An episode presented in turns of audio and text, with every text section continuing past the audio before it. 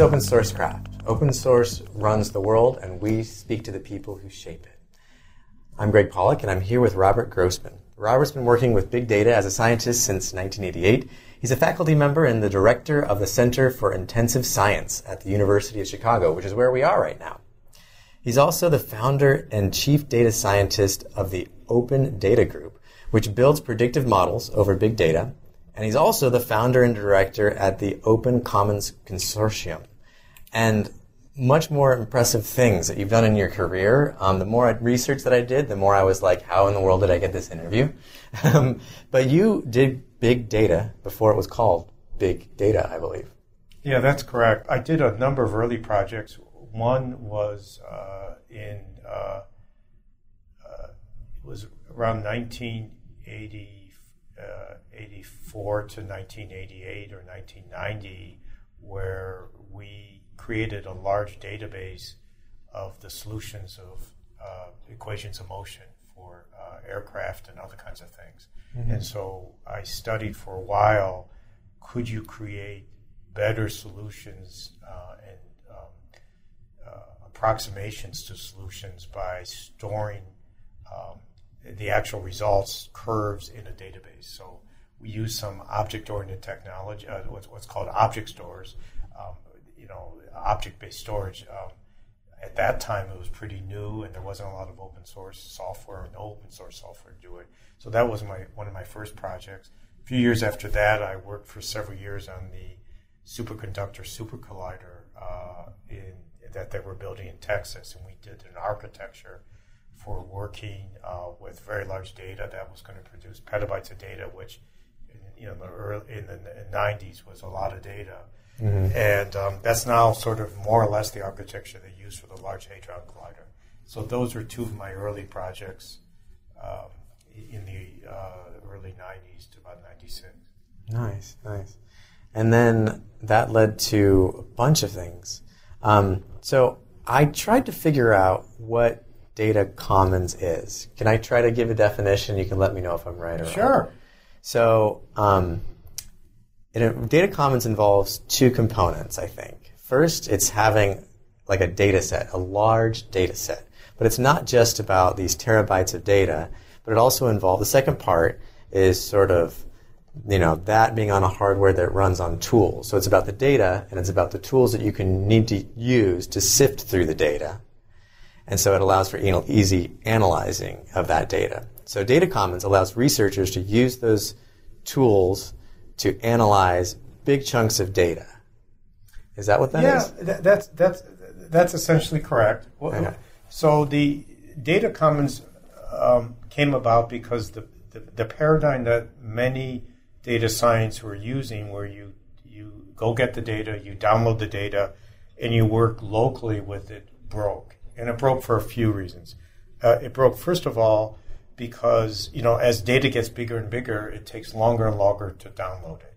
It also broke because um, uh, you know for certain types of data, for biomedical data and healthcare data and other data that's very important for research, mm-hmm. it's quite hard to set up the necessary security and compliance um, locally. It can take quite a while. It can be quite expensive. And uh, the the third reason it broke is because the tools and services, you know, tools to um, assign IDs to data, to access data by ID, to work with data by to work with data by a metadata service, etc.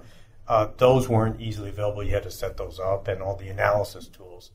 And um, the you know the fourth reason is because um, uh, you know a lot of data is analyzed collaboratively now, and uh, uh, you know, collaborative environments were sort of distinct. So a data commons uh, sort of is designed. It's an open. You know, we do open source data commons. That's what I uh, I'm, I'm, sort of passionate about. And the data commons co-locates the data, as you said, the storage and computing, and the um, ID services and other commonly used services that you need, as well as the tools and applications to analyze, integrate, and share the data. And so we've built a number of data commons. We've built them with open source technology, and um, our model, um, you know, um, is to sort of host a certain amount of data and then make it easy for people either f- through co-located uh, cloud computing or, or, or uh, public clouds or academic clouds or applications, but somehow to expose through an API um, the data and these services so that they can build open source applications. They could sort of uh, analyze data in, in, clouds, either on prem or in public clouds, in Amazon, Microsoft, or Google, or any of the other public clouds, um, and sort of um, you know um, analyze data that wouldn't be easy for them to do if they had to sort of set up local environments and set up all the tools. And so that's that's really what a data commons is, and we've built five or six of them um, by, at this point.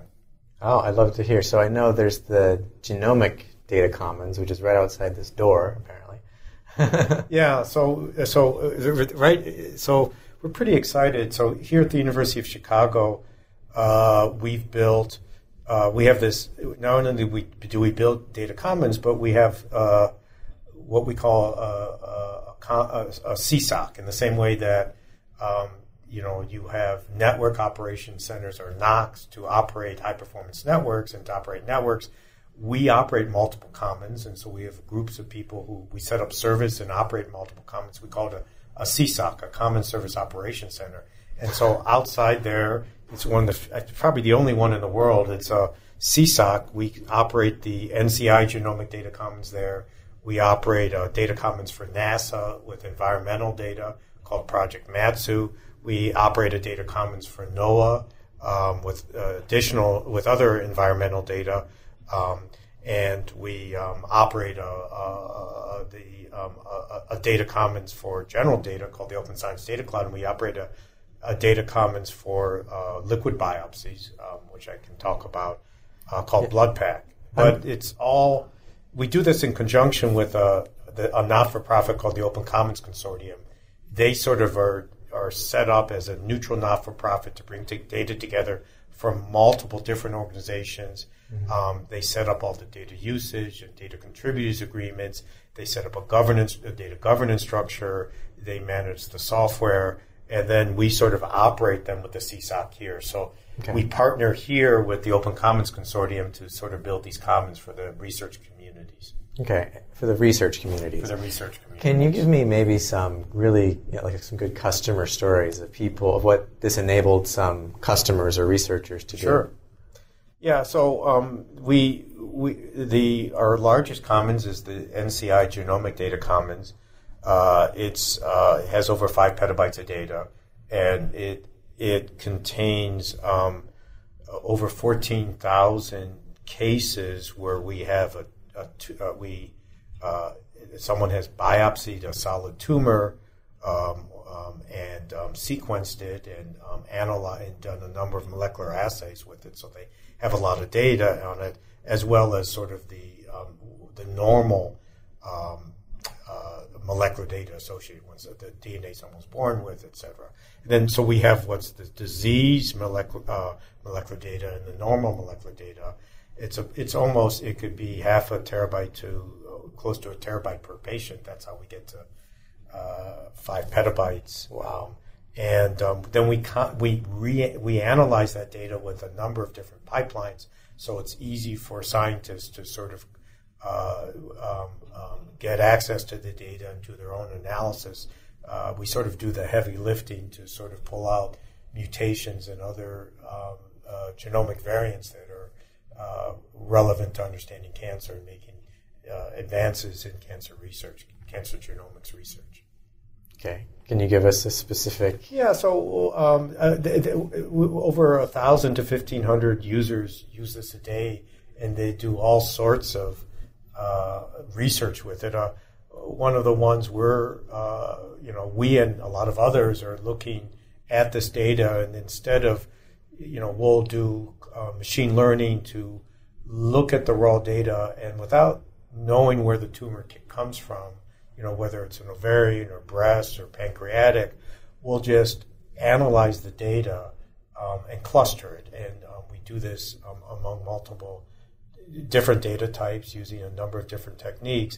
But then the it, it sort of gives you a new way of, of looking at the data where um, you can see that there's certain certain um, uh, tumors at a molecular level look quite quite close to each other, even though they might um, both, you know, one might be ovarian, one might be breast, um, one mm-hmm. might be esophageal, one might be stomach, um, and then tumors that are from the same organ, which um, you know might look the same on histology, look quite different um, molecularly, and so it's and this is important because drug targets for different type of tumors um, can be designed based not where the tumor is, but how you know its molecular structure, which gives us finer ways to target tumors. Uh, sometimes that's called precision medicine, where you use the molecular structure to sort of um, find drug targets to go after specific types of cancer. So that's the reason that we bring this data together and analyze it. So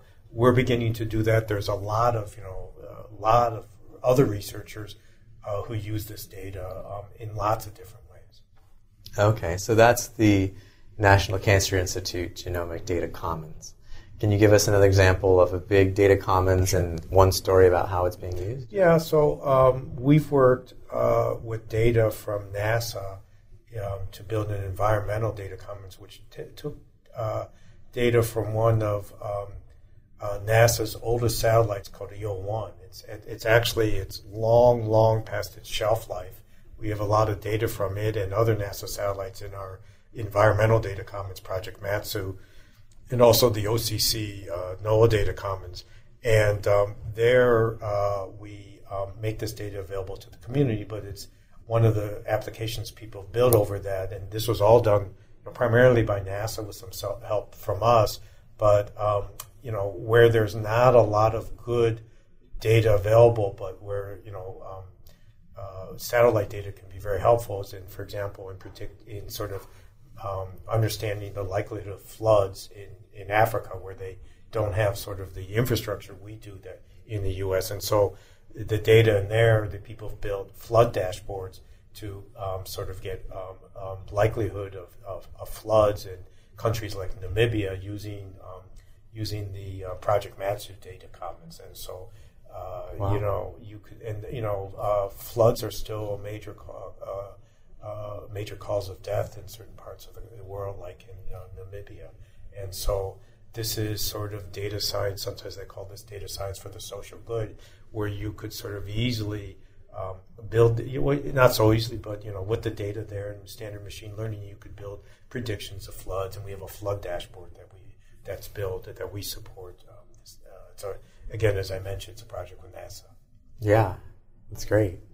Um, so where do you think? Uh, well, so you're part of the association. What is it? The uh, Open Commons yeah, Consortium. 501c3, uh, not for profit. So, in your work with that, what are you trying to do through it? Like, what are your initiatives currently with that yeah. consortium? Oh, I'm really glad you asked. I mean, we're trying to do two things. We're uh, we're trying to build um, a community around the open source uh, data commons platform. Okay, so then, what, what is what is the platform? The platform is a is a way to build a data commons. It's our third generation. We saw. Um, um, so here's how you build it. Here's how you build it. But then, more importantly, um, each of our data commons platforms exposes an API, and so we're mm-hmm. really interested in reaching out to the open source community in at least two ways. The first way is you know we we're building some of the largest data commons out there. Mm-hmm. You know it's hard to get the software right. We'd love to work with people you know with um, skills in um, in um, uh, you know in the back end for DevOps, and we sometimes call this analytic ops or BioOps. You know when you it's it's it's like DevOps where you combine development and operations, but we call we combine large scale analytics with uh, uh, de- with operations. We call it analytic ops. So, and when we apply it to biology, medicine, and healthcare, we call it bioops. So we're interested in people who could help us build out the, the data commons platform, you know, who know DevOps, who know bioops, um, and want to help in strengthening that platform, add some of the core services, et cetera. So that's number one, build a better platform, help us uh, push out Gen 3, the Gen 3 uh, data commons platform, um, and over time work to Gen 4. Um, but number two, um, which is sort of um, a, a, little easier, I think, in some ways, is through this API, we build uh, data portals, we build uh, for browsing data, we build um, data uh, portals for submitting data, we build uh, systems for analyzing data all over our APIs. Those exact same APIs are available to anyone in the world. So we were interested in people who will build interesting apps over this data mm. um, through these APIs. They could be, you know, they could if they have access to a public cloud or you know something, they could put uh, they could put an application up there and they could access data from um, uh, from one of our commons. And so uh, um, there's a um, uh, there's there's some grants that have been awarded recently to people who are building interesting apps over the GDC. Mm. But any of these, you know, it's a it's something. If you're familiar, you know, we have a, um, okay. a, a RESTful API with a, exposes JSON, you know, with standard techniques, and we expose a data model. You can build an interesting app, and this sort of one of the apps we built was to sort of look at the misdiagnosis of two types of cancer, lung adenocarcinoma, squamous cell carcinoma, and we did it in Shiny R, and It's a kind of cool app, but it, people, anyone can build apps like that. so um, let me see if I can if I understand yeah. you correctly. So it's really about um, you're looking for people who can help you with helping define the infrastructure that these data commons are built on. So all the different you know the the platform, the software, how that communicates with each software, other. Mainly the software. Build out the open source software. Right, so that it makes it easier and easier for anybody who you know wants to provide access to a large amount of data and allow people to work against that data. Here's a platform you can use to put it up, and you know it has the built-in communication, built-in APIs, so that anybody can get access to it. That's that's great. And then also on the other side, you're saying about developers who want who are interested in the data That's might right. have a passion taking a look That's at it right. so they can dial into the API and build their own apps on top of it and basically innovate right. using this data in new ways. And I sense that you feel there's a lot of innovation in the future to be had. I, I, exactly right. I mean, either help us build out the platform. We're you know we're trying to for the first time it's mature enough to create a, a community who wants to build out the data commons platform, and then part of the ecosystem are these apps, and you know people could be very creative as they build these apps. And it's not just about researchers. That's right. so you know, and the, we have you know they can build apps over the environmental commons or over the biomedical commons, and we have this general scientific commons, and so. Um, you know, I, it's it's a very cold. It's it's changing. You know, it used to be. You know, people get so used to the idea, download a small data set. You mm-hmm. know, run something, solve a contest, and you know, um, I, I, I think you know there are real data sets out there mm-hmm. that will be exposed in these commons, and I think people can make you know really interesting combination uh, contributions in the open source world, either to building better and better data commons, so it's easier and easier for a project with data to set up their own commons, or to build these apps if you have a particular scientific question or a particular um, you know, a particular uh, app you want to make available to someone. So, for example, you know, we and others are, are studying the relation between the presence of particulate matter in the atmosphere, say in the US or anywhere in the world, and the impact on health. And so, as that mm. data gets available, you can sort of build your own app to sort of analyze that. You know, one of the things we're thinking of doing is, um, I guess this is the third way um, once you have these commons, you know, the other thing you could do is you could donate data to the commons. And so um, we're trying. So here's one of our projects. I'll throw it out. I think I think it's a good project, but we'll find out. This is one of our projects. So the the um, we uh, it's if there's a big effect in data, it's there's not. It's very straightforward to find. Um, but uh, you know with large data sets, there are also interesting small facts that are small facts in the statistical sense, but nevertheless may be important. And the thing with that, with a small fact, is it may require the accumulation of data over time. And so, one way to think of how you could participate is what they sometimes call a citizen scientist. Is um, you can um, contribute data And if we're trying to study a small fact, say we want to quantify the presence of particulate matter and how many cardiovascular diseases or something. So if you're just, a, you know, if you're in a hospital um, and you, you know, the, the counts of, of diseases is not, uh, you know, if, as long as there's a certain aggregate size, so you can't sort of go back and by chance reverse engineer who it might be, accounts of diseases are not is not is not uh, protected health information. And so what we could do is, you know, there are these low cost sensors to measure particulate matter. And so anyone can set up a low cost sensor next to a hospital and submit data about the incidence levels of certain diseases and submit it to a commons. And wow. that's, you know, that you need a little knowledge. You have to be part of the healthcare community. but right now, n- there's none of that. Okay. And in certainly in the uh, the um, when the flood prediction, you know, people submit weather data and so on to Commons. And so the, the, I think the third way is for these things where we really don't have enough data and it's a small effect that may have societal benefit. We sometimes call this translational data science, using data science to impact the broader world outside of science and engineering. The third way you can get involved is, you know, you could join one of the projects and submit data Mm-hmm. And over time, as more people submit data, mm-hmm. it will change what we can do. Wow. Okay, so the question I have for you is what data exists out there that needs a commons? Well, that's that's a that good you'd question. really love to get into a commons. Yeah, uh, I mean, I, I, throw that out to the people who listen to this. you know, we've been you know, we spend a lot of time learning how to build these. You know, mm-hmm. I, I, sometimes think of commons like pancakes. You know, you have to get a recipe, and you know, even the even with the recipe, the first uh, one or two pancakes you build, you you make it on a Sunday morning, you might have to throw out. So we've made you know a bunch of commons now. I think we're getting better and better, but we'll get better the more we work with the community. And so um, I think as it gets easier to build commons, there are going to be more opportunities to create commons.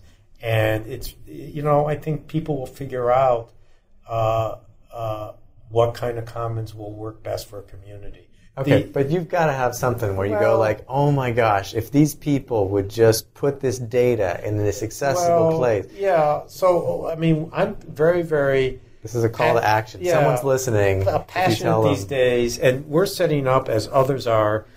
Um, in in healthcare, we by and large don't have the data that we need to make good decisions for patients.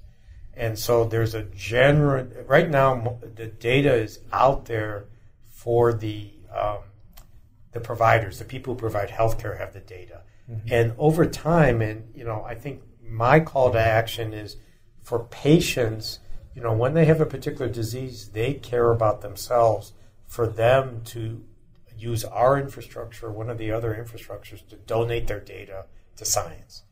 And you know you have to you have to be consented to do this but that is going to change the way we do medical research. Because once a patient donates the data for a particular research project it really provides the, the sort of the depth of data we need. And that can't be done through a third party.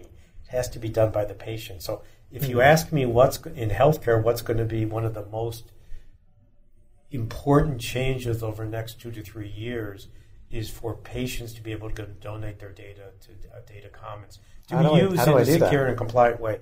There are a number of uh, projects out there. There's something called Patients Like Me. We're going to interoperate with this in our commons, so you can begin shortly to be able to uh, contribute data to some some of our biomedical commons. Um, and it's something people should be on the lookout. And I think that that's really going to, for the first time, change how we um, uh, it's going to give us much deeper data. Right now, the data tends to be very shallow because it tends to be reported by a particular provider for a particular treatment, and you can't understand disease from one from one episode at one provider. Mm-hmm. You really need the um, a, a, long, deep understanding of the data. Okay. Um, that's probably a good segue to the next piece. Um, I have a quote here from Maria Patterson. Yes, uh, okay. She said uh, she was one of our uh, data science who worked with us for several years. She says, um, "Oops." Bob sees real connections and commonalities in data intensive work and has an authentic desire to make things easier for scientists of all disciplines by enabling them with technology. Getting scientists to operate on the same page is a little bit like herding cats, probably worse. But Bob has an incredible ability to take input from a wide variety of sources and egos, process and distill that information in real time, and build it into a coherent plan that surprisingly everybody seems happy with. She says, Thanks for taking the risk of hiring me, an astronomer whose experience with clouds was primarily limited to things that got in the way of observing the sky. Yeah, I, I think so. Maria worked with us for several years. It, it was wonderful working with uh, her. She worked on some of the, uh, she worked on the environmental data commons, and she worked on some really important algorithms to understand geospatial variation of data at large scale. Um, she brings up something else that uh, you know I think we have in open source over the years has you know begun, has picked up certain sort of common sense rules about what creates a healthy open source community. And then in data, it's it's it's it's similar but quite different. I mean, to build a data commons is not about the data; it's about the community of the scientists and researchers who use it. And so I think anyone in our space who builds data commons, we build it for translational data science so that data science can be applied to problems that are important to, to human welfare in society, like uh, biology, medicine, healthcare, the environment, um, and you know a, wide variety of other uh, problems. But a lot of it is, I think, we're still learning how to create that community of the researchers who are able to u- to use the tools, use the commons, contribute data, contribute tools, all in the name of creating research. And the way we think of research these days is the research open? Is the research reproducible? Is the research repeatable? Mm-hmm. And is the resource, uh, you know, I think um, sort of bring additional evidence that will get stronger over time because with big data, it's easy to make big mistakes. and so, what you, one of the re- ways, you know, one of the projects we're going to start is to allow data commons. You know, with data commons today and containers and virtual machines and workflow languages, you can keep the code that people use to analyze the data. And so, instead of necessarily thinking that research is taking a particular hypothesis, validating it, and then moving on um, you know, that's fine if the what you're looking for is easy to validate, but a lot of problems are quite complex, quite um, um, uh, co- quite complicated, and and um, the effects may be quite small but important. So we think of a of a paradigm emerging in which you leave your data in a commons, you leave your tools in your commons, you leave analysis in the commons, and over time, evidence for certain things accumulate or it also there may not be enough evidence, and the evidence which you think look pretty compelling may get more diffuse over time. And so negative results, you know, aren't usually published, but in data science they're extremely important. So commons mm-hmm. allow repeatability and reproducibility in an open science way of positive results. Mm-hmm. Allow weak effects to uh, evidence for weak effects to accumulate over time, and give you a resting place for negative results where sometimes are essential. So, how do you make sure when you're building out your commons that the people you give access to are going to take the time to show you the results in a way that builds the community? That's part of the building the community. I think we're still learning. You know, one of the things that um, is is beginning to done. We assign IDs to all our data sets, and those IDs are how we analyze it, so the data can move around but you could refer to it in any commons that uh, connects to another commons through what we call peering. But in the same way that there are digital object identifiers attached to publications, we could attach digital object identifiers to data sets, and we could also have these. We also have these IDs to data sets. The importance of that is creating a data set is, is an important part of data science. And as people use that data set with these IDs, it becomes citable. So part of your legacy in science is are you leaving data sets that are impactful in science? You know, I, I remember trying to tell stories about data trying to find some of the original data sets for Mendel's peas or, you know, Copernicus' understanding of uh, orbits. And a lot of these data sets aren't around. So, you know, the papers are around, but not the data sets. so, you know, I think it would be, you know, what you hope that Commons give you robust ways to keep data sets. And we don't know what the future will look like. So one of the most important aspects of a commons is can you get the data out? Because if the data doesn't get out, and um, this is one of our principles, you know, it can't be sort of left to the next generation of commons because commons change over time. And so the exportability of data is, is a really important part of uh, building a good data commons. It makes a lot of sense.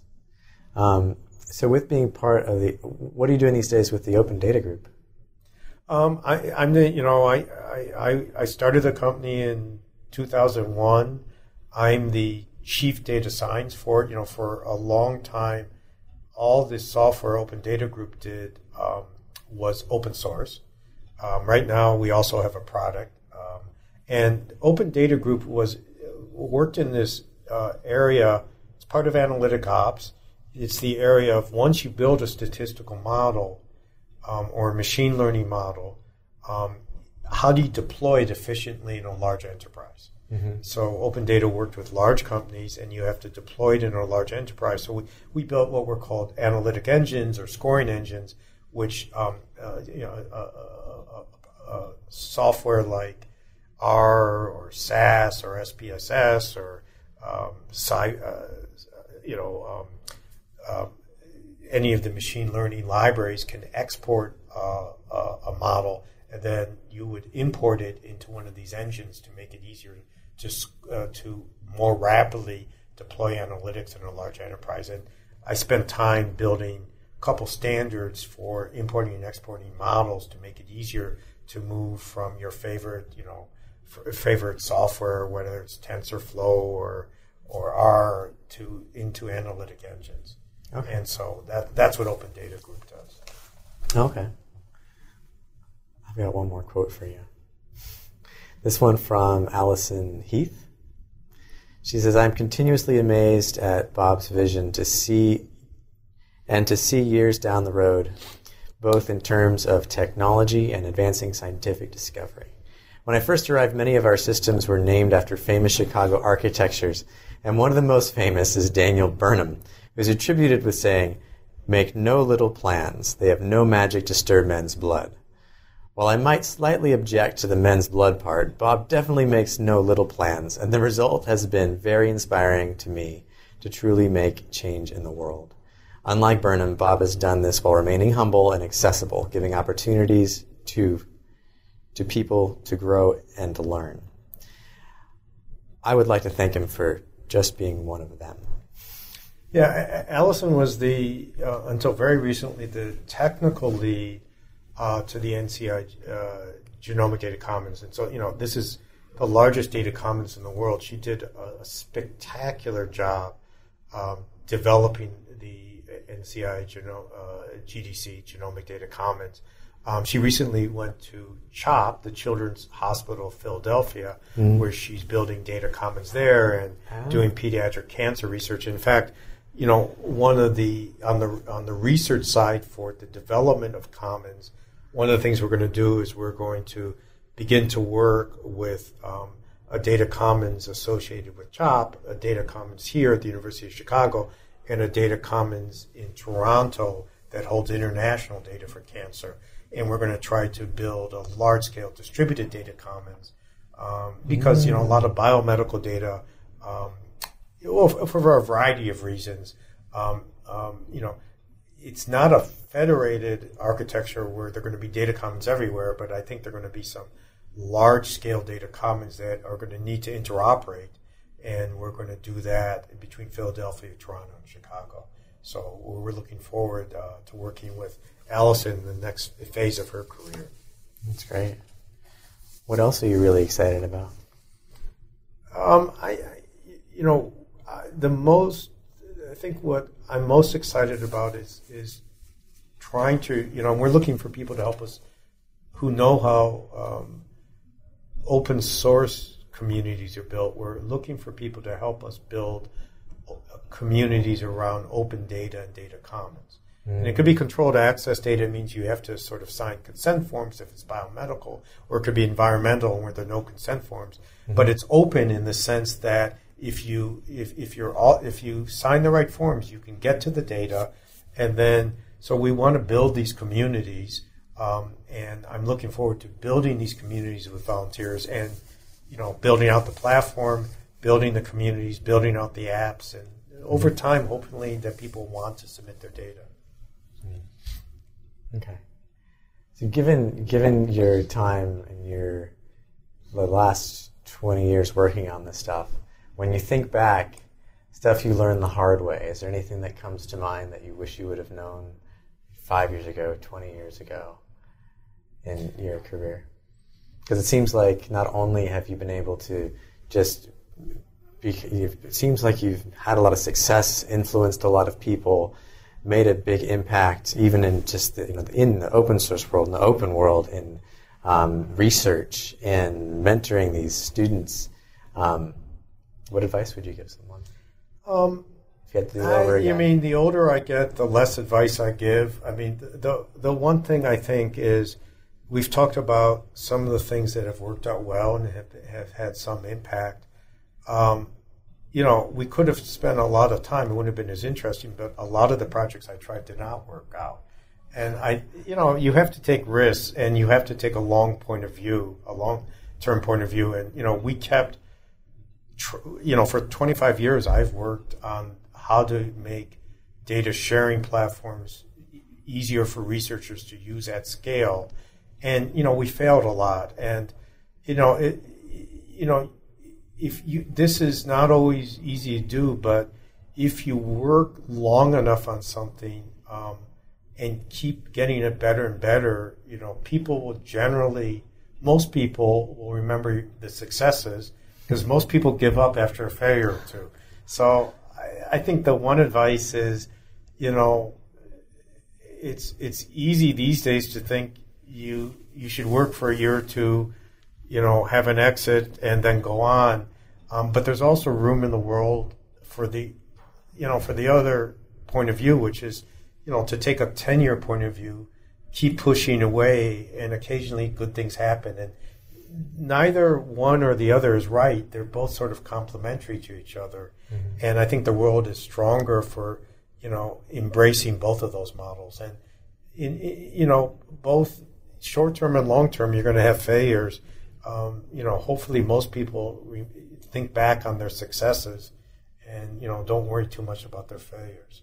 I've had quite a bit of failures, so, you know, uh, you only need one or two successes to justify quite a few failures. All right. Is there anything else you wanted to talk about? No, I, I'm very excited. Um, you know, we're, uh, we really want to welcome open source uh, community people getting involved with our project. So thank you so much for this opportunity. Yeah. This was a pleasure. Yeah, thanks for being here, and uh, hopefully I'll get a chance to explore more of all of the data that you're providing uh, available to the world, um, and also the data commons. So I think that was really interesting to explore. I had not been aware of any of that stuff. So thanks. Thank you. Appreciate it.